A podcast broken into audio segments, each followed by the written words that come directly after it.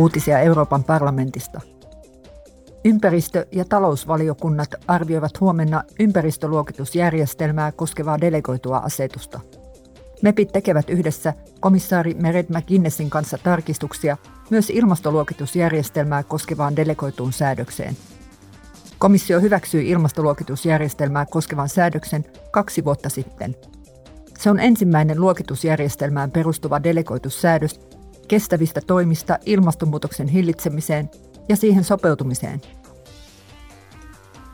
Kansalaisvapauksien valiokunnan MEPit keskustelevat Kreikan rannikolla äskettäin tapahtuneesta siirtolaisia kuljettaneen veneen onnettomuudesta.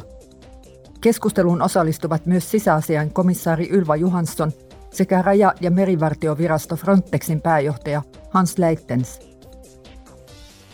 Kansalaisvapauksien valiokunta hyväksyy huomenna myös kantansa seuraamuksiin, joita määrätään jäsenmaille EUn pakotteiden rikkomisesta ja kiertämisestä.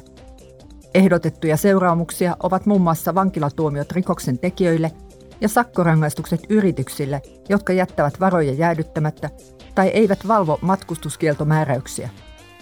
Uutiset toimitti Euroopan parlamentti.